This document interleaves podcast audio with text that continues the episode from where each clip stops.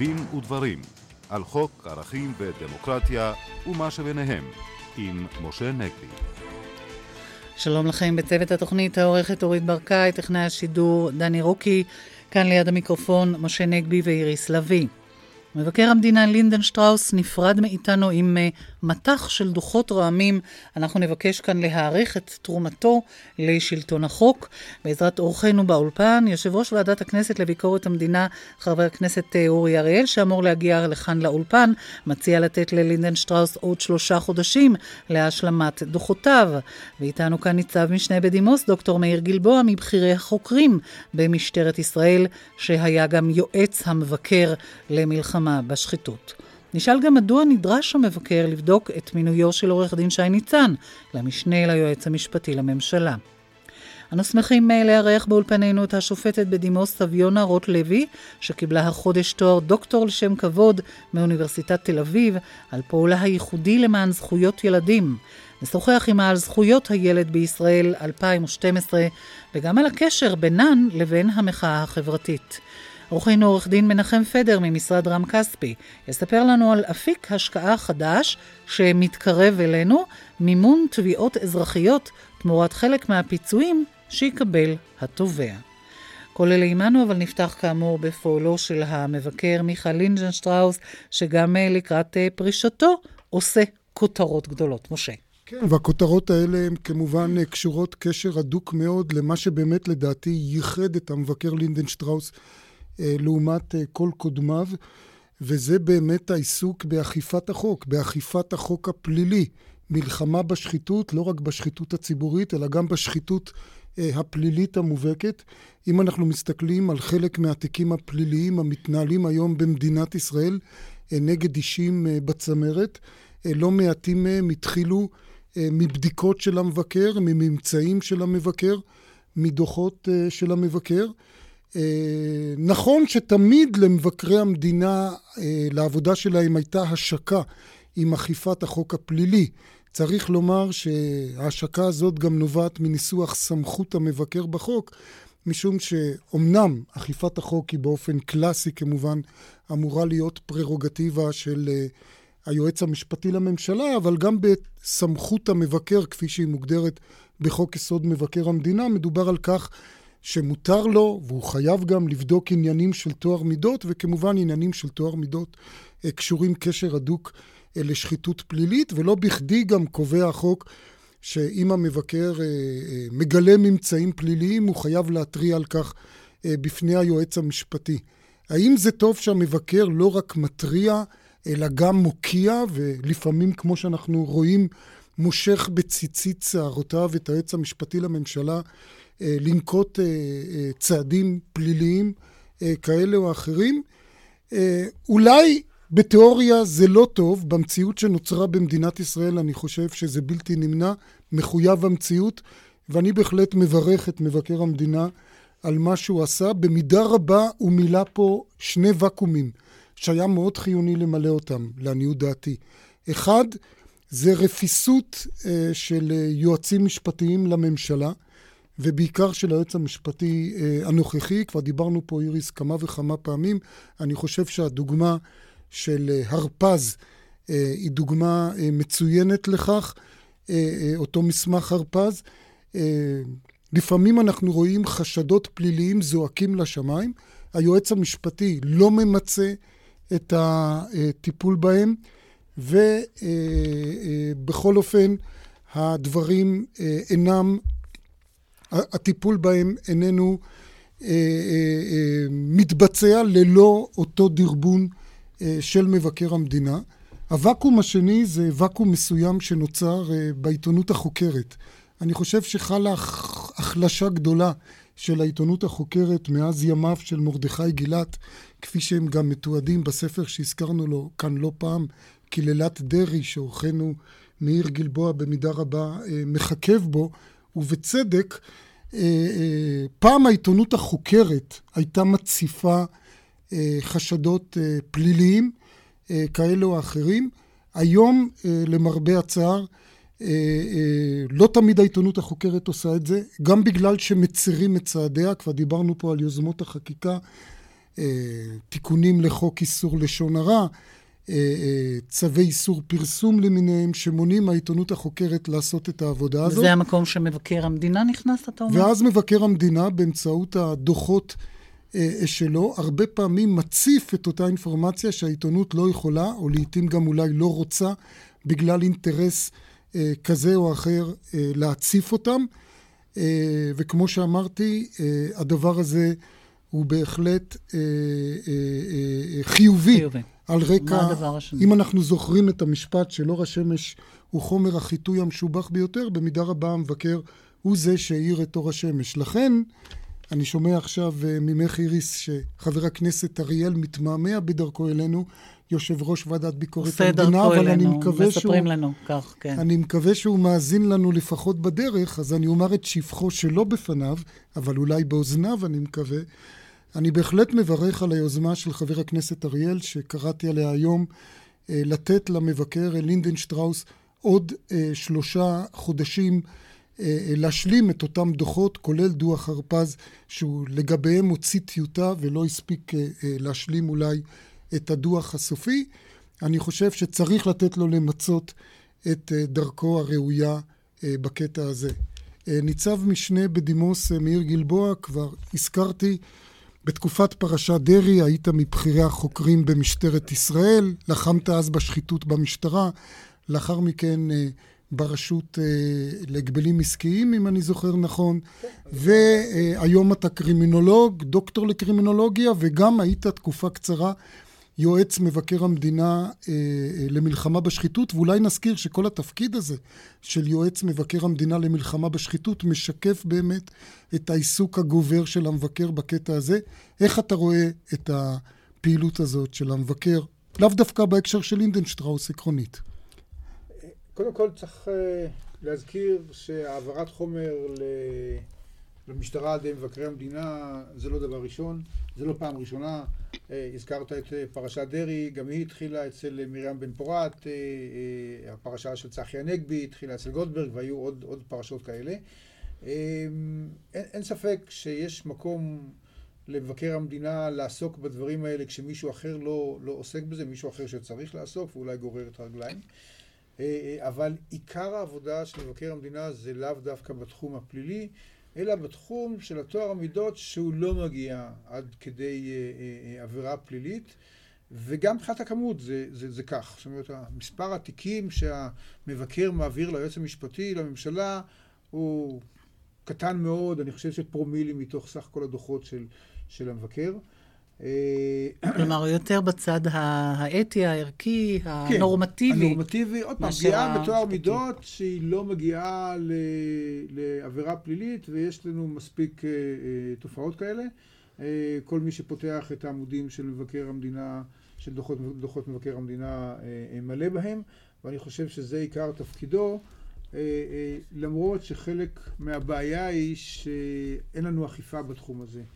והיום אנחנו הגענו למצב שבהיעדר אכיפה אין לנו הרתעה. איך אומרים החברים, הכלבים נובחים והשיירה עוברת. בדוחות מעקב של מבקר המדינה אנחנו רואים שהדברים חוזרים על עצמם, זאת אומרת, הוא עוקב אחרי ביקורות שלו קודם והוא אומר, חבר'ה, לא תיקנתם. ראו את הדוח מעקב למשל שלו, שפורסם על הסיפור של שירותי הכבאות. שזה אתה רואה כדבר חיובי. ש... או שבזה אתה רואה איזה כשל של אכיפה. מיושמים, אם היו מיושמים הדוחות הקודמים שלו על, על רשויות הכיבוי, שהוא פרסם אחרי מלחמת לבנון השנייה, בעקבות מלחמת לבנון השנייה, ייתכן שהיו הדברים איכשהו לפחות חלק נרפאים, אני לא מדבר על האסון שקשה מאוד להגיד שיש קשר בין הדברים, אבל בהחלט ייתכן שהשריפה הייתה היו מתגברים על השריפה הרבה יותר מהר או על שריפות אחרות. וזה בעיה, בהיעדר אכיפה, ואין לנו היום אכיפה, ואני, אז זה גורם לחוסר הרתעה, ואני לא חושב שדרך אגב האכיפה צריכה להיות במשרד המבקר. זה ברור לו, אסור ש... זה ברור, אסור שגם הוא יהיה חוקר, שופט, תליין וכולי וכולי, תליין כמובן בהשאלה. צריך שיהיה מנגנון אחר, מנגנון עצמאי. שיקבע סנקציות, אולי סנקציות מנהליות, אזרחיות ולאו דווקא פליליות, לפגיעה בטוהר מידות, להפרת נהלים חמורה. ובגלל היעדר אכיפה, אנחנו עדים לכך שלפי דוחות המעקב של מבקר המדינה, יש שחיקה עצומה בתיקון הליקויים שהוא מוצא אותם. זה לא רק בגלל ה... בוא נגיד, הפרסומים של המבקר, ולא רק בגלל, ה, בוא נגיד, יתר השימוש בתקשורת, אלא, אלא גם בגלל דברים נוספים, אמרנו, היעדר אכיפה, אולי גם רשויות נוספות לא כל כך מיישמות את הנושא של האכיפה, וכפי שאמרנו, גוררות רגליים. הבכירים, אנחנו כבר יודעים שהבכירים גנזו מבחינתם, גם ראש הממשלה, גם שר הביטחון, גנזו את הדוח של מרמרה, לא משנה, למרות ששם יש אחריות מאוד מאוד גדולה, ולכן עד שלא יהיה איזשהו מנגנון שיאכוף את הדברים, עוד פעם, עצמאי, בנפרד ממבקר המדינה, עצמאי גם מרשויות אחרות, אנחנו נהיה נדונים כנראה לשחיקה ביישום הליקויים של התיקון הליקויים ולהתגברות השחיתות, ואני לא בטוח שאין קשר בין זה שהמדדים השונים מראים לנו שבחמש עשרה שנה האחרונות ישראל הפכה ליותר מושחתת, ובין העובדה הזאת. השופטת סביונה רוט לוי, איך את רואה את הסוגיה הזאת? אני רוצה להתייחס לשני עניינים שנמנו כאן. אחד, שנראה לי שהעיסוק דווקא בנושאים היותר פליליים, שהלך והתרבה במשרד המבקר, מעיד יותר מכל על היחשות הפרקליטות, שזו תופעה מאוד מצערת. אחד מאותם ואקומים שדיברתי עליהם, בדיוק. כן. זה דבר אחד. דבר שני, לגבי ההצעה של השלושה חודשים, אני לא בטוחה שאני רואה את זה עין בעין איתך, כי אני לא, לא מצדדת בחקיקות שנעשות לצורך עניין מסוים. אנחנו לא אוהבים את זה בכל מיני נושאים. ואני לא אציין, רק בשנה האחרונה, כל מיני רעיונות שצצו ועלו לצורך אדם מסוים, או לצורך דוח, דוח מסוים, מסוים במקרה הזה. לכן אני חושבת שדווקא בגלל שיודעים שמדובר בדוח ספציפי, לא ראוי להעלות את זה דווקא עכשיו. כן, דוקטור מיר גלבוע, אולי אני בנקודה הזאת גם אשאל אותך בתור מי שהיה, תקופה אומנם לא ארוכה, במשרד המבקר, עד כמה זה חשוב באמת שאותו אדם שהתחיל את הבדיקה, הוא זה שיחתום אותה, כי הרי בסופו של דבר רוב העבודה על הדוח נעשית על ידי הדרגים המקצועיים שהם קבועים במשרד המבקר ולא מתחלפים כשהמבקר הולך הביתה. אז אולי באמת, ופה אולי אני חוזר בי מהדברים שאמרתי קודם, כפי שאומרת השופטת רוט לוי, לא נורא אם המבקר הבא הוא שישלים את המלאכה. אז קודם כל להזכיר שניים מאירועים רבים שהייתה המשכיות, בוא נגיד שדוח עבר ממבקר למבקר, הדוח על פרשת צאלים עבר מבן פורת, השופטת בן פורת התחילה בזה, השופט גולדברג סיים אותו. הדוח השנתי שפורסם ב-2006 ונחתם על ידי השופט לינדנשטראוס, למעשה לינדנשטראוס כותב שם, אני לא כתבתי את זה, כתב את זה גולדברג, אני רק חותם ולכן מה שנקרא לא נגעתי בדברים האלה. ככה שזה היו דברים מעולם. עכשיו לשאלה שלך או לאמירה שלך אתה, אתה מאוד צודק, דוח של, של מבקר המדינה זה לא החלטה של שופט שאולי לא יושב לבד לחלוטין, אבל אולי עם עוזר משפטי ואיזה סטאז'ר אבל זה דוח של צוות מאוד מאוד מצומצם, אם נקרא לזה צוות. הדוחות של מבקר המדינה הם פרי עבודה של צוות גדול, ששותפים בו גם המבקרים עצמם, עובדי הביקורת, וגם היועצים השונים של, של עובדים לצד המבקר, יועץ משפטי, יועץ כלכלי, יועץ למאבק בשחיתות וכיוצא באלה, ולכן למעשה המבקר אומנם הוא יושב בצמתים, מחליט מה לעשות, או אולי איזה, איזה, איזה אירוע לטפל ואיך לטפל, אבל בעיקרון אני לא רוצה להגיד שהחתימה שלו היא פורמלית, כי היא לא פורמלית, כי הוא אחראי למעשה בלעדי לדברים האלה, אבל זה לא מחייב המציאות שהוא גם יסיים. אולי, אולי אני רק שוב אגיד, דווקא בהקשר לאחת הדוגמאות שהבאת, דוקטור גלבוע, דוגמה של דוח צאלים ב', היו לפחות שמועות שהדוח שחתם עליו גולדברג היה, היה הרבה יותר רך מאשר התכוונה לו המבקרת בן פורת. אז יכול להיות שבכל זאת לטמפרמנט של מבקר יש חשיבות. אני שמח לקדם את פניך, חבר הכנסת אורי אריאל, חיכינו לך בכיליון עיניים. יושב ראש הוועדה לביקורת המדינה, אולי באמת בנקודה שהרגע הגענו אליה, ואולי שמעת בדרך, אה, אה, בירכתי על היוזמה שלך, אם כי הייתה פה מחלוקת בעניין ה... שמעתי שאתה מסכים איתי, ואז חשבתי לעצמי שטוב חי ובוחריי כן. יגידו לי שאני צריך לבדוק את עצמי, אבל זה בסדר גמור. כן, אה, אבל היו פה גם... טוב שיש הסכמות. אבל היו פה גם דעות אחרות. אולי באמת תסביר, כי אמר מאיר גלבוע שהיה במשרד המבקר, בסופו של דבר הדוחות נעשות על ידי הדרג המקצועי. מדוע היה חשוב לך או מדוע אתה תומך בהצעה הזאת שאני מבין שהציע אותה במקור פרופסור שמעון שטרית, אה, לתת, לתת את אותם שלושה חודשים נוספים. אני היוזם שלה ולמדתי אותה מהמערכת המשפטית, שראיתי שופטים שאחרי שהם גומרים את כהונתם, ניתן להם זמן לגמור פסקי דין של שלושה חודשים. הרציונל, ההיגיון של זה הוא ברור. אנשים משקיעים לפעמים במשפט, בואו נשאר רגע בתחום המשפט, שלוש, חמש שנים בתיק, והם מסיימים אה, שהם מגיעים כאילו לסוף כהונתם. ומה שנשאר להם זה לכתוב את הפסק, לא להתחיל עכשיו את כל הדיון וכולי, הם לא מופיעים, הם לא מופיעים בפניהם, והם יושבים בביתם וכותבים, זה טוב לעניין, כי יש מישהו שמכיר את ההתנהלות למשך אורך שנים, לפעמים שנתיים, שלוש, זה טוב כי זה מוריד עומס מהמערכת ונכנס אה, אה, השופט שפירא, במקרה שלנו, אה, בהצלחה בהזדמנות הזאת, והוא יכול לקבוע לו סדר יום, והוא לא נתון עכשיו למשקולות שקודמו או אחרים עשו. אני מסכים עם גלבוע שמי שכותב את הדוחות באופן טבעי זה אנשי המקצוע במשרד. אי אפשר להתעלם מרוחו של המבקר, בטח לא במבקר הזה, שהוא מכתיב והוא זה. עכשיו, למה להתעלם? יש לנו אפשרות שלא פוגעת באף אחד למעשה, אלא להפך, מטיבה עם כל המערכת, וקודם כל, בזה אני מסיים, היא מטיבה עם צה"ל, כי אומר הרמטכ"ל, אני לא יכול לקדם קצינים, אני לא יודע מה קורה איתם. עכשיו תאר לך שבמקום זה ייגמר בחודשיים, זה ייקח עוד שנתיים. מה צריך לעשות אה, רב-אלוף בני גנץ? להמתין עם כל האלופים שלו ולהגיד, רגע, המבקר עוד לא אמר לי מה קורה? מה, מה שעשה לינדנשטראוס אה, בדוח הראשון שהוא פרסם, כתב, מי שכתב את הדוח זה היה השופט גולדברג, אני לא שיניתי מילה, אני רק חותם כי אני היום המבקר. גם זה אפשרי. זאת אפשרות, היא אפשרות פחות טובה. אנחנו מיד אה, נמשיך אה, בעוד נושאים איתך, אורי אריאל, חבר הכנסת אורי אריאל, אבל עכשיו השעה 7.23. וזו בדיוק השעה למגש פיצה משפחתי דקה של פיצה האט ב-40 שקלים בלבד. רק צריך לבוא ולקחת. פיצה האט.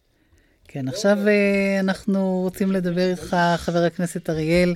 היום דנו בוועדה, בוועדה שלך, ועדת הכנסת לביקורת המדינה, על אה, מינויו של שי ניצן למשנה ליועץ המשפטי. ביקשתם שהמבקר יבדוק גם את זה. מדוע בעצם? אני רוצה להדגיש שהמינוי הוא לא על שי ניצן, עם כל הכבוד והערכה. הדיון היה על אה, תהליך המינוי. היות והתפרסמו ידיעות שעושים עוקף אה, נציבות שירות המדינה, ועושים עוקף כזה ועוקף מכרז. אם היה מכרז והיה זוכה בו פלוני או אלמוני, מה יש לנו להגיד? אני לא הייתי מקיים את הדיון, היות ואני מחליט על סדר היום, הייתי יכול לא לקיים אותו.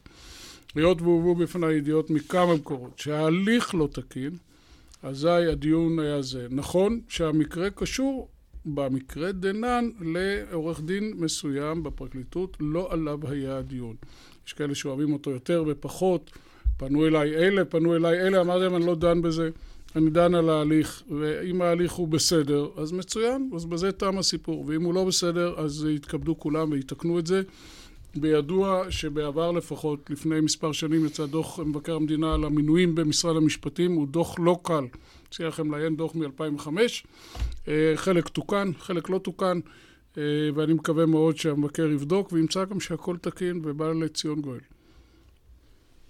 כן. אנחנו עכשיו אה, נעבור למקבץ אה, פרסומות, ונשוב מיד לאחר מכן עם כל הנושאים. האם אה, מקבץ הפרסומות שלנו מגיע? לא. אם כך, אנחנו נמשיך בנושא הבא.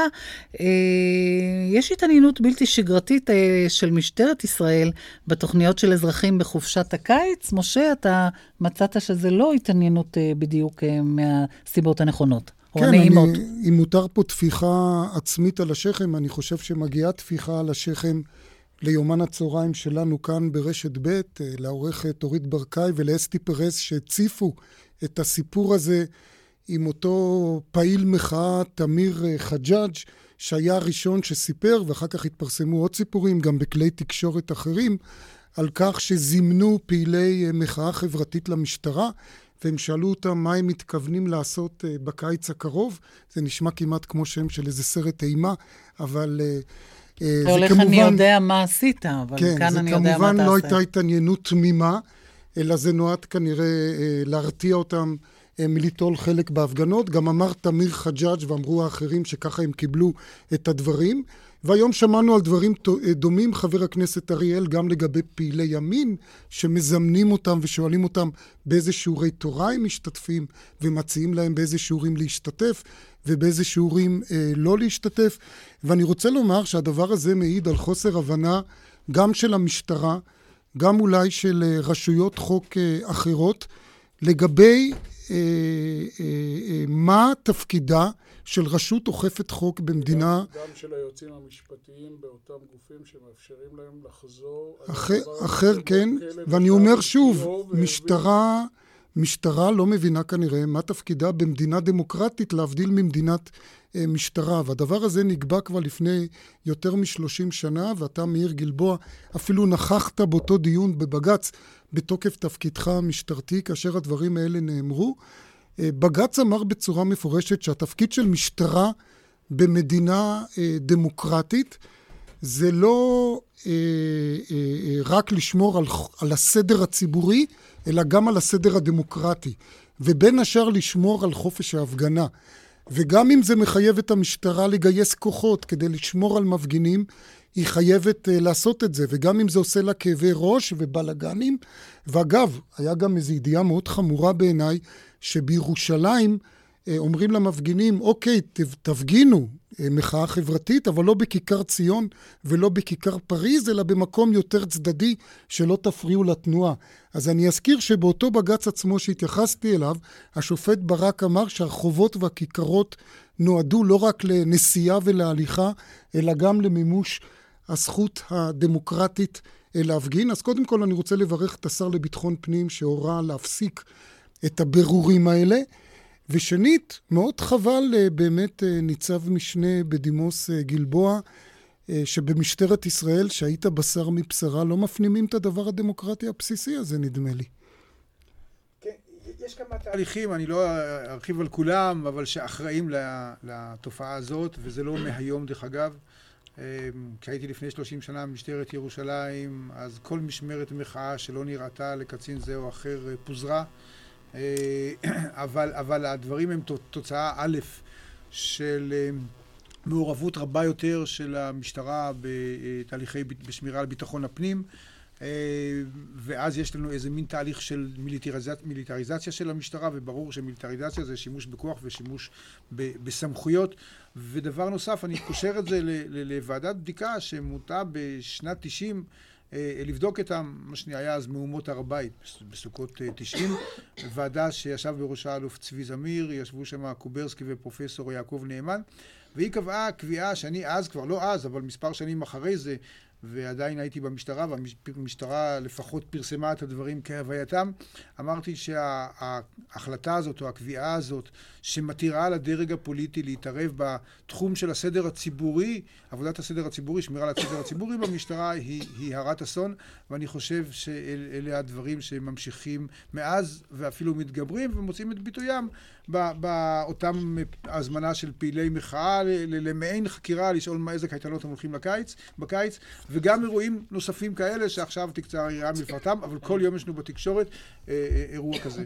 ואנחנו רק נגיד שעכשיו שבע ושלושים, עדכון החדשות לא ישודר עכשיו, ואנחנו רוצים לשאול אותך, השופטת אה, סביונה רוטלוי, את רואה חשיבות במחאה, כמחאה, כאופן ביטוי של האזרח. בוודאי, בוודאי שאני רואה חשיבות אה, לאפשרות לחופש הביטוי, לזכות להפגין, לזכות להשתתף. זה אחד האלמנטים הבסיסיים ביותר של, של משטר דמוקרטי, לפחות מה, בצורה החיצונית שלו. אה,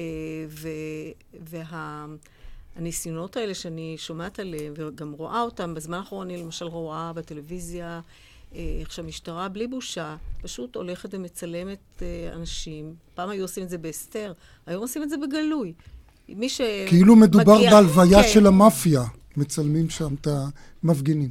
כן, כן, ואנשים חשים שהאח הגדול בעקבותיהם בכל מקום. היום כבר התרגלו שיש מצלמות בכל מקום. אה, לא, לא רק, אה, כאילו רק להבטחה, אבל כן, זה לא כן. ממש, כן. יש את זה גם, ב, הן נוכחות גם למטרות אחרות. יש גם גוגל ארס שמצלם את כולם כל הזמן. טוב, כן. זה כבר סיפור אחר. וזה לא, לא עניין שה, שהמשטרה עומדת מאחורי זה. יש כל הנושא הביומטרי, יש, נושא, יש באמת כל החיפושים. אנחנו, אנחנו הפכנו למדינה שבה... יש אח גדול. אח גד... יש, אח, יש אח גדול שאני לא כל כך רוצה שהוא יהיה אח שלי. חבר הכנסת אה, אורי אריאל, אה, לפחות בעניין הזה אפשר לומר שהמשטרה כנראה לא דמוקרטית כלפי כולם במידה שווה. אין לא אפליה. צריך, לא צריך להזכיר... למרות שכל ציבור מרגיש ובטוח שרק בזמנו... אותו דופקים, סליחה על הביטוי, כן. בין מירכאות או לא. אבל אולי חלק ו... מהבעיה היא, חבר הכנסת אריאל, אם אתה כבר אומר את זה, ואני מסכים איתך ואני זוכר, ואנחנו התרענו פה בתוכנית גם בתקופת ההתנתקות, על זה שמנעו מאוטובוסים של מפגינים לצאת אה, לכפר דרום, עסקנו בזה באריכות.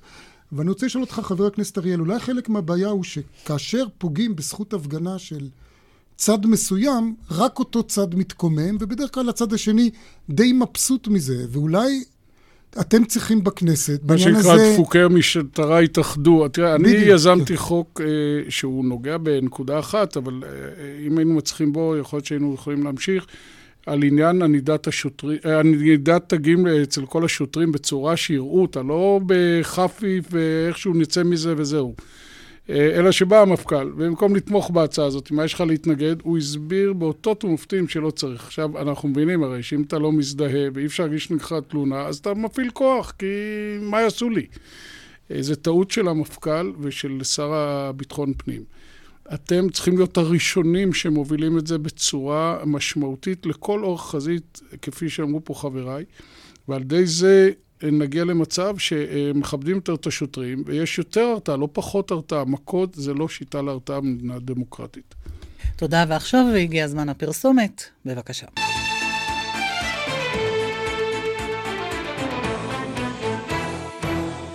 חזרנו לדין ודברים, וידיעה שהגיעה אלינו, משה, עכשיו על, אה, ממש על שולחן המערכת. ידיעה מצערת, אבל למרבה הצער אה, היא גם לא חריגה בזמן האחרון. אנחנו שומעים על פעילים, כנראה, יש להניח, פעילים של ימין קיצוני, על פי החשד, נקבו את uh, הצמיגים של זאב חבר, אחד מראשי uh, גוש אמונים. אתה אומר את השם זאב חבר, אף אחד לא יודע, זה זמביש. זמביש, זמביש הייתי אומר כמעט המיתולוגי. Uh, uh, נציין ידיעה של כתבתנו בשטחים אפרת וייס. אורי אריאל, אתה בטח תרצה להגיב על הדבר הקשה הזה. בשבילי זה יותר מבושה, זה בושה גדולה, ו... אבל היותר זה שאני שואל את עצמי איך אנשים מגיעים לשפל המדרגה הכל כך נמוך, הכל כך עלוב. אני קורא לאנשי בית אל ודאי לגנות, אבל יותר מכך לפעול, להוקיע את האנשים האלה מקרבם. זה לא מחננו, מחננו צריך להיות טהור. יש ויכוחים, יש מאבקים, זה בסדר גמור. צריך פשוט להעיף לכל הרוחות את האנשים האלה. אנחנו כמובן נעקוב, וכתבתנו תעביר את הידיעה הזו עוד בהמשך. ועכשיו אל הנושא, אנחנו חוזרים אלייך, השופטת אה, סביה נאות לוי. את קיבלת אה, דוקטור לשם כבוד, כאמור, על פועלך למען אה, זכויות הילד. אוניברסיטת תל אביב גם קיימה כנס לכבודך בנושא זכותם של ילדים להישמע בנושאים הנוגעים להם. ובאמת השאלה, האם, האם הזכות הזאת נשמעת, נשמרת להם? אמ, הזכות להישמע, או, או כלשון האמנה בדבר זכויות הילד שישראל חתומה עליה, היא זכות להשתתף בכל עניין שמשליך על אה, חייו של הילד. על בין, בין באופן אישי ובין באופן קבוצתי. עכשיו, זאת זכות שלמעשה לגבי מבוגרים היא לא נתונה בכלל במחלוקת, כי אף אדם מבוגר לא יסכים ש... שגורלו יוכרע באיזשהו עניין בלי שהוא יישמע. זה אחד מכללי הצדק הטבעי הכי בסיסיים.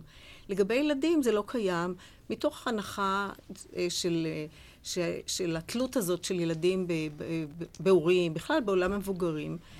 אה, ולכן הזכות להשתתפות היא, היא הפכה להיות הסמל של האמנה, היא הזכות הכמעט הכי חשובה באמנה, או הייחודית, המאוד מקורית. ומה היא אומרת? היא אומרת שבכל עניין או החלטה שקשורה לגורלם של ילדים, צריך לאפשר להם להשתתף, מאיזה להביע גיל? דעה. מאיזה גיל? האמנה לא מונה גיל, האמנה מדברת על, אה, על הבעת דעה. אני מוכרחה לומר שאנחנו בוועדה שאני עמדתי בראשה ושהגישה המלצות ב-2003, ליישם את האמנה. כן. אנחנו חשבנו שילדים יכולים להשתתף גם לא בהבעת דעה, כלומר, לאו דווקא כשהם הגיעו לגיל והבנה, קוגניציה, שהם יכולים באמת לגבש דעה, יכולים, ילדים יכולים להשתתף גם בדרכים אחרות, על ידי... ילדים קטנים זה בציורים, ילדים יותר גדולים יכולים להשתתף בדרך של הבעת רגשות, רצונות, זה לאו דווקא שאתה יכול לגבש את הדעה. למיטב אה, ידיעתך. השופטת רוט לוי, כבר יש אה, בתי משפט למשפחה, נאמר, שנוהגים על פי ההמלצה הזאת, בעקבות הדברים שאת כן, פרסמת? קודם, קודם כל, אה, אני מוכרחה לומר שעוד השופט זילבר וקיסטר, כתבו את זה יותר מפעם שופטי אחת. שופטי בית המשפט העליון. העליון לפני עשורים, שנה. יותר מ-30 שנה, על, ה, על הצורך לשמוע ילדים כאשר עניינם אה, נדון. אה, אנחנו ב, לפני אה, ארבע או חמש שנים אה, אה, נערך פיילוט בשני בתי משפט למשפחה בארץ, בחיפה ובירושלים, שנועד ליישם את אחת מהמלצות הוועדה שבראשה עמדתי, לאפשר השתתפות בהליכי בית משפט למשפחה.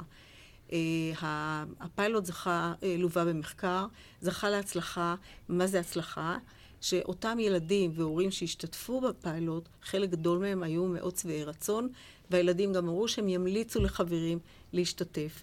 היינו צריכים להתגבר על הרבה חסמים, הרבה התנגדויות, אם מצד אה, עורכי דין, אם מצד הורים, אם מצד אפילו שופטים, אבל בסופו של דבר זה התבסס על תקנות שהשר התקין. ולפני מספר חודשים התקנות הללו הורחבו גם ליתר בתי המשפט.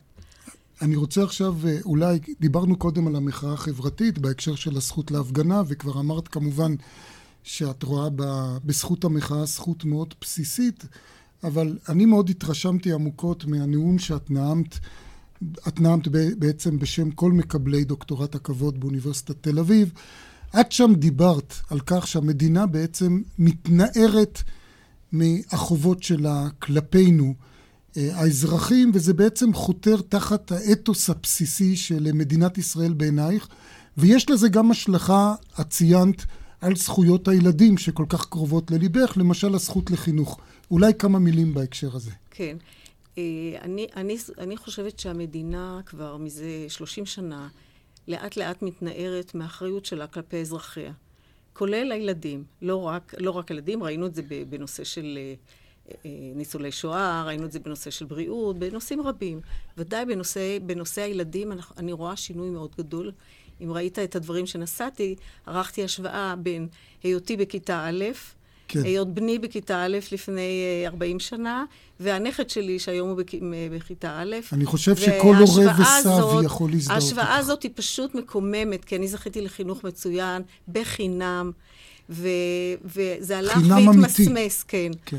והיום זה לא כך, וכתוצאה מזה נגרם פער מאוד גדול בין אגב, אני אזכיר שאני שומע היום על ההמצאה במרכאות החדשה, שילדים ישאילו ספרים מבית הספר ותמורת תשלום, אני מבין. אז אני רוצה להגיד שכמו שאת אומרת, לפני 40 אה, שנה או 50, כשהייתי ילד בכיתה א', אז uh, קיבלנו מקובל. ספרים חינם מבית הספר נכון. ולא שילמנו כלום. נכון. אז אנחנו רואים את זה בתחום החינוך, אנחנו רואים את זה בנושא של אה, אחיות אה, בריאות הציבור, כל ההפרטה. כל הסיפור של הפרטת שירותים חיוניים לילדים, שחובת המדינה לספק, בין שזה חינוך, בין שזה רווחה, בריאות, זה הדברים הכי בסיסיים שנחוצים להתפתחות תקינה של ילדים. כשהמדינה מתנערת מאחריות, מעבירה את זה ל... לעמותות למיניהם, לא מפקחת על, ה, על השירותים. השירותים אבל... על, על, על, הולכים ו... הרמה שלהם יורדת.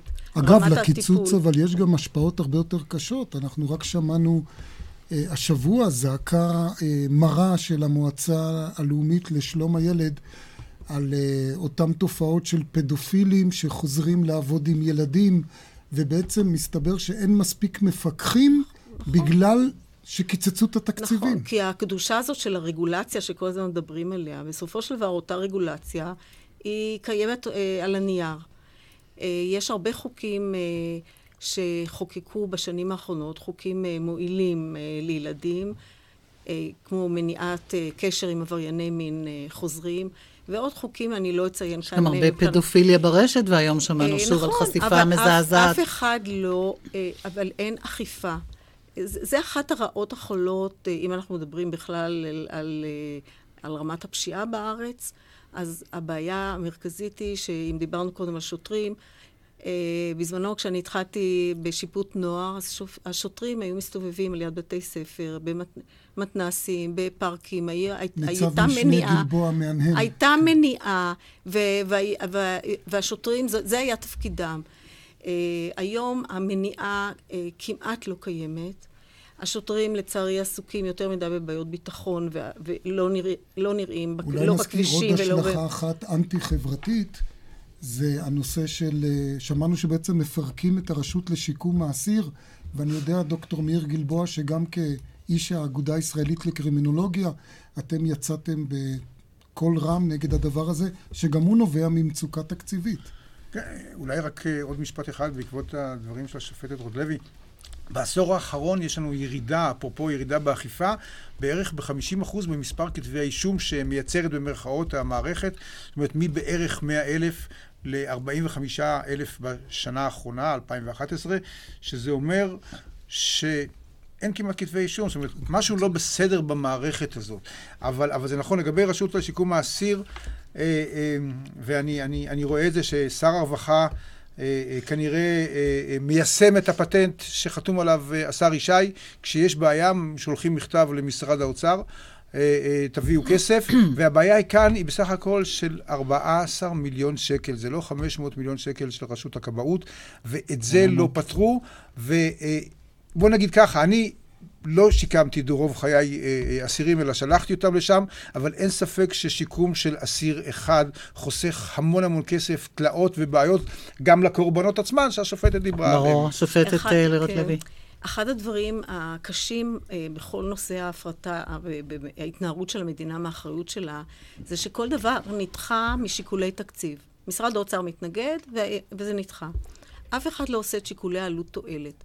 וברור, אתה ציינת כאן, שכאשר אנחנו משקמים אסיר אחד, אנחנו חוסכים המון כסף למדינה, הרבה יותר מאשר עלות השיקום הזה. אותו דבר, אני רוצה לציין אה, דוגמה, אחת ההמלצות של, של הוועדה שלי הייתה שלגבי ילדים ששוהים במעונות חסות או בבתי סוהר, זה מקומות אה, שוללי חירות, המדינה תכיר בזכות שלהם להתפתחות.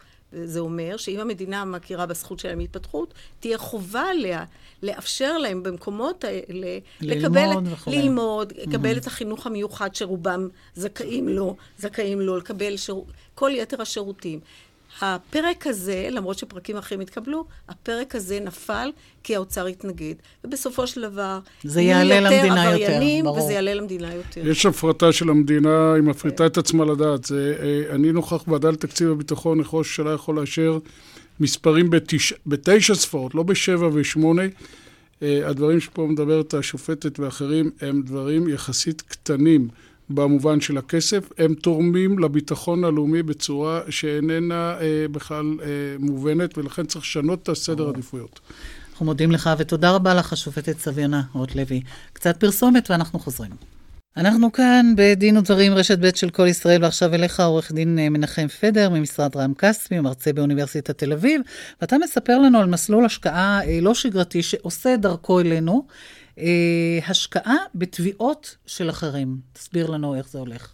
אמת. אה, כיום אה, קיים אי איזון בבתי משפט, בזה שהנתבעים בדרך כלל יש להם המון כסף, ואם אין להם, אם אוצר גדול, אז יש להם חברות ביטוח שמבטחים אותם.